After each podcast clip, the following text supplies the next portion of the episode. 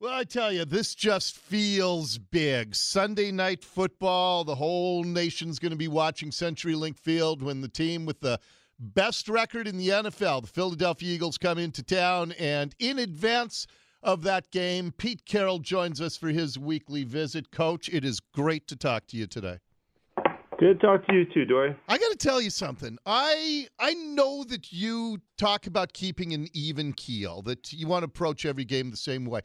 I've I try to read you in all the years we've been doing this. You seem particularly energized this week. Just in your post game interview last Sunday and the press conferences I've seen this week, is is that a fair read? Are you are you kind of energized on uh, a little bit of a roll right now? You personally? I don't know that. Uh, maybe it's just the afterglow of the Bay Area victory. I don't know. Yeah. That's what it is. So that got you guys at uh, seven and four. Is that about right? Is that, is that, is that what you guys are right now? Seven and four team.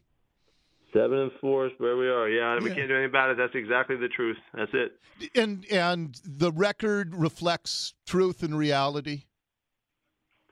Well, yeah, obviously that's all it is. It's it's the reality of how it is to battle in the NFL and all that you deal with and all that. This is what it is, and so uh, we have to do something about it. You know, we've got to keep working to get better and see if we can knock out another win, and then we'll just take it on the next week and see if we can do another championship win. And well, here we go. You know, that, that's it's really that time of year. It's it's almost the finish time. You know, this game will mark the end of the third quarter for us, and and we kick into finish mode uh, next week. But it's you can feel it it's there. And so we're going to try to play really good ball and see if we can get these guys.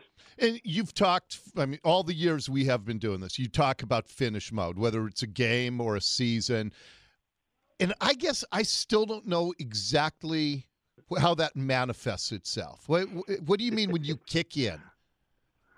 Well, when when you're in the finish mode, you want to do right longer than the other guys and, and outlast them, and uh, keep doing the right stuff and and out execute them until the until the ball game's over and and or until the season's over. And when you do that, you give yourself a good chance to to, to finish real well. As we've been focusing on that for a long time, and and settling in, into when you're in that mode, you're comfortable with the thought. You know exactly what you're trying to get done. Yeah. And so we'll, we'll see if we can pull it off. Well, and it's been the hallmark of your your careers, whether it's been you know college or pros. Your teams have always always done that well.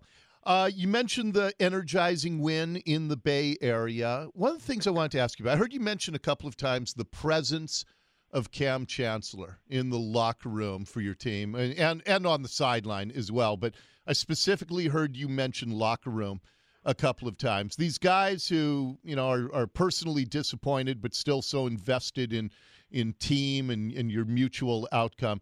W- what was Kam doing in the locker room that made you want to cite that a couple of times this week?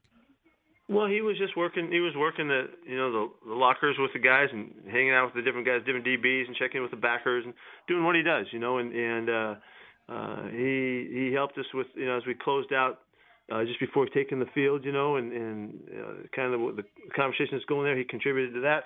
He's just got such a such a like I mean I don't know how else to say it, but he's got such a great presence in in in, in this franchise that uh, he's it's, he's a meaningful character, and and guys feel him and they they love him, and and uh, and he he helps guys.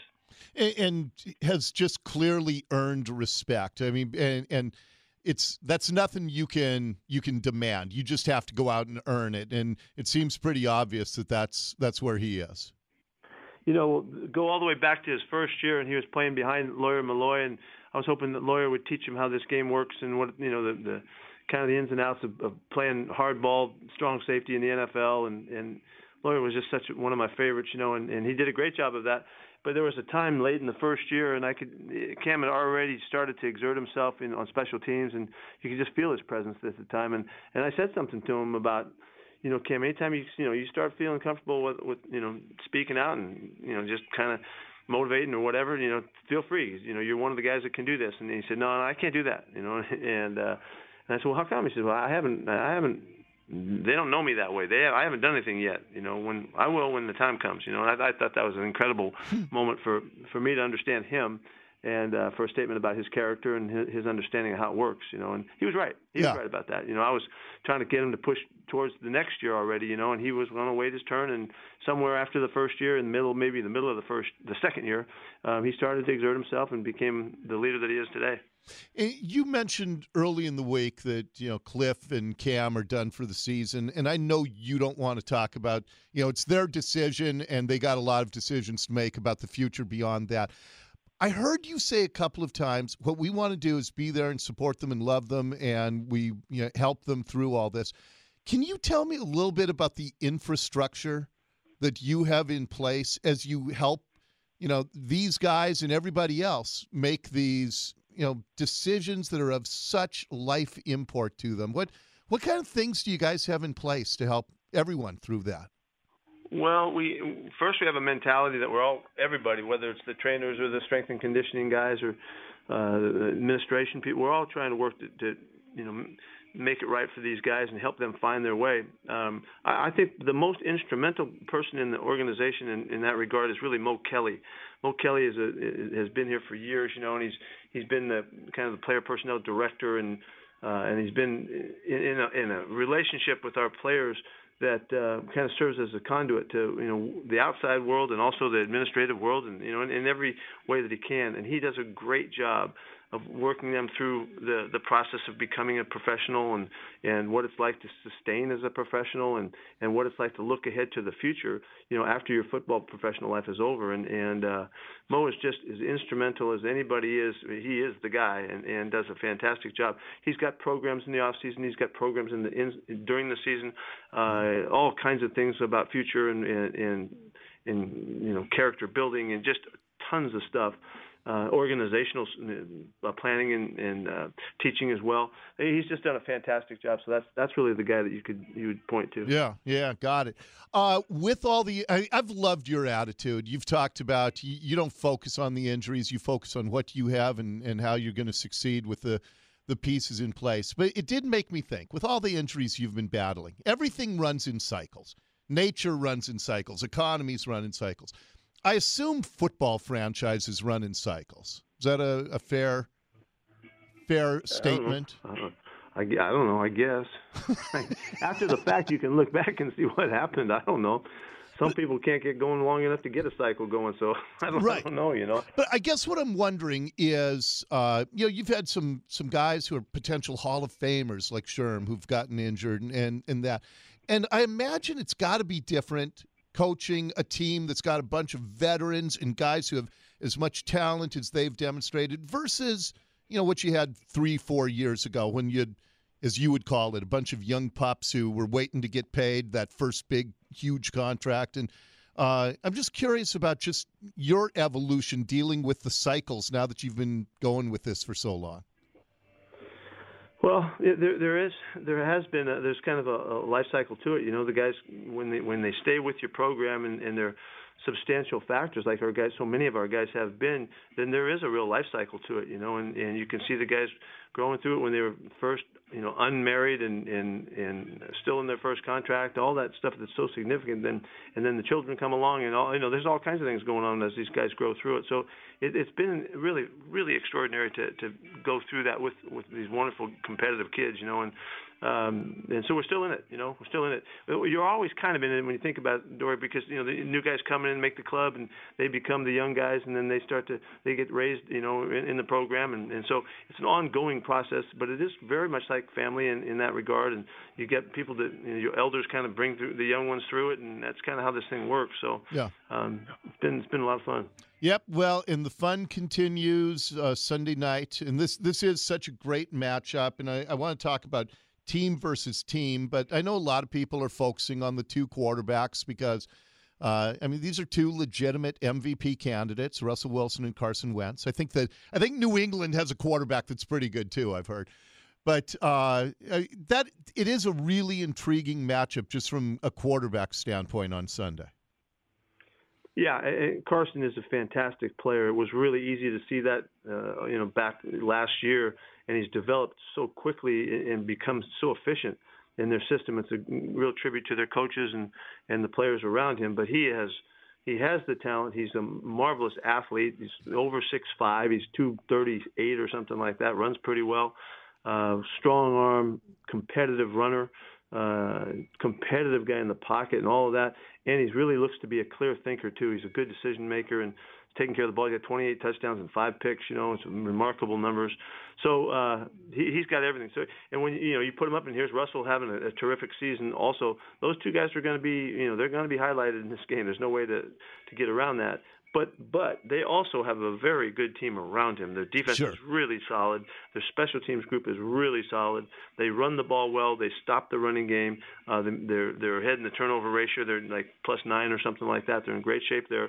So it's a very very difficult team to beat, and they've shown that. And they've had seven blowout wins, you know, already this season. And so it's indicative of how well balanced this club is. Hey, how does a Carson Wentz happen? I, I'm trying to figure out a guy who coming out of high school you know, doesn't get a, a Big Five conference offer, ends up in North Dakota State.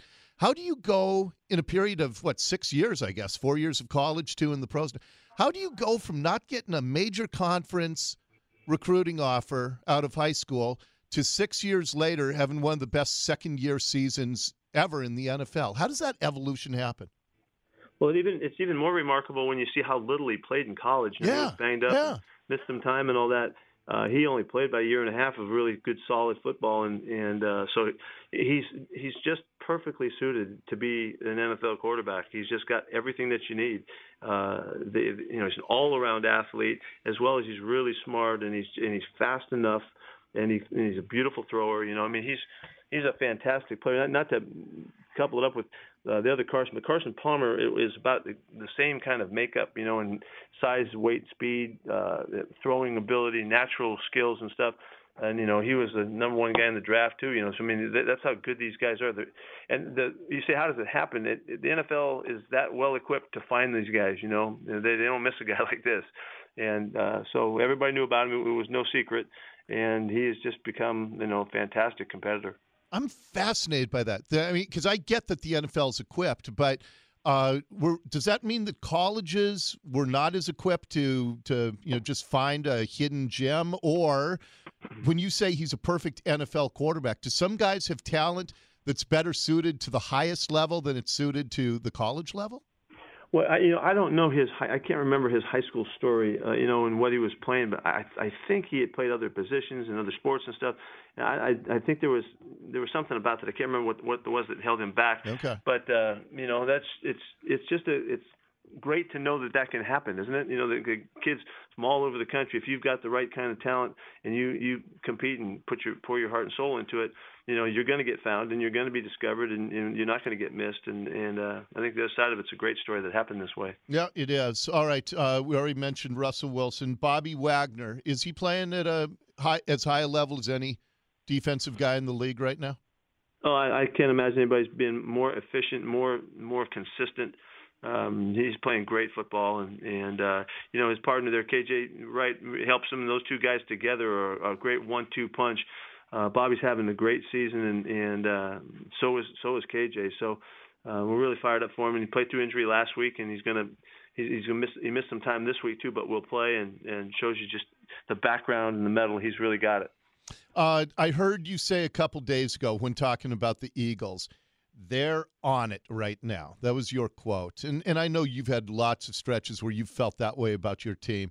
Uh, that that's just that's got to be such a high for you as a coach for players when everything is clicking as it has been for them and as you hope to have it be for your team this down the stretch here. Yeah, it, it's a magical it's a magical feeling when when your team is in the middle of all that and and uh, the ball just keeps bouncing and the calls keep coming and you know it just keeps happening and uh, it seems like at times that teams just give you games. You know, you just go out there and, and, and get on the field, and the ball just starts coming your way, and things happen for you. Um, they're they're on one of those kinds of rolls, and, and you know, it was like uh, if you went back a couple of years, uh, when Carolina was like that a couple of years ago. You know, yep, they had yep. that great season, and the ball was coming to them. They were just like 18, 20 or something turnovers. You know, plus about this time of year, they're way way out there and, and it looked easy for them, you know. And, and sometimes teams just get that they get it going, you know, and they're, they're there right now, and we're going to try to show them that how hard it is to hold on to that, but. uh um, it, it is a marvelous place to be in, in sports. Yeah, and uh, and I know, and I, you probably don't focus on the past, but it's so odd, so rare that you guys are coming off back-to-back home losses. I mean, I think that's only happened once in your entire tenure here. Do you do you talk about that at all, or is the past just the past? No, No, it has nothing to do with what's going on now. Yeah, that was that's, that's already done. You know, I wish I could do something about that, but I can't. So we're focusing on that, which we can. You know, we can deal with. Yeah, but that's not a, a motivating tool or anything like. That's not the way you motivate your guys, is it? Nope. Got it. Okay. All right. Well, look, I know there's going to be a, a fantastic matchup. Uh, I know that NBC's got to be thrilled to have a game like this because, you know, as good as Philadelphia's record is, uh, you guys have been dominant for so long. Uh, they got to prove that they can do it on your home field now on Sunday. That's right. We're going to try to crank it up, and you know this is a good time, good night for the 12s to have a, have a good time too. you know, I know that uh, I heard a comment from the, their coaches or their players that you know they felt like they handled the noise here uh, well last time when they were here, and uh, I thought that's a pretty good little challenge for the fans. You know, there you go. We, we could make it a little more uncomfortable for them and, and, and blow it out a little bit. So I hope everybody's really comes revved up, and, and we'll do our part to get you charged up, and let's let's make it a real uh, ceiling kind of reception. All right. It's going to be fun, Coach. Enjoyed talking with you. Thanks for taking the time. All right, Dori. Take care. Bye bye.